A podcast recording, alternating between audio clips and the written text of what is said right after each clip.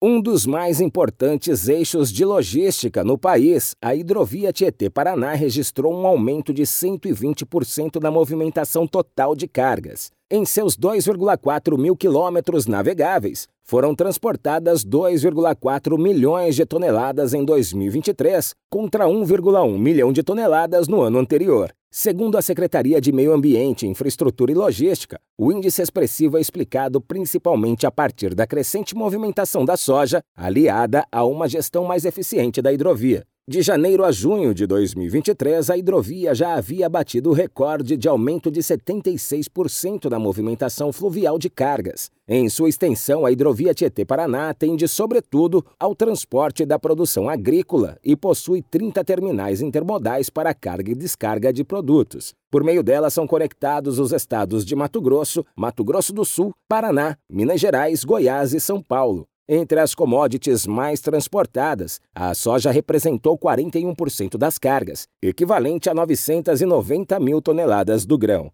Em segundo aparece o milho, com seiscentos e oitenta e duas mil toneladas. E em terceiro lugar, a cana-de-açúcar e derivados, com quinhentos e oitenta e quatro mil toneladas. O transporte de passageiros registrou mais de oitenta e cinco mil pessoas. Agência Rádio Web de São Paulo, Décio Caramigo.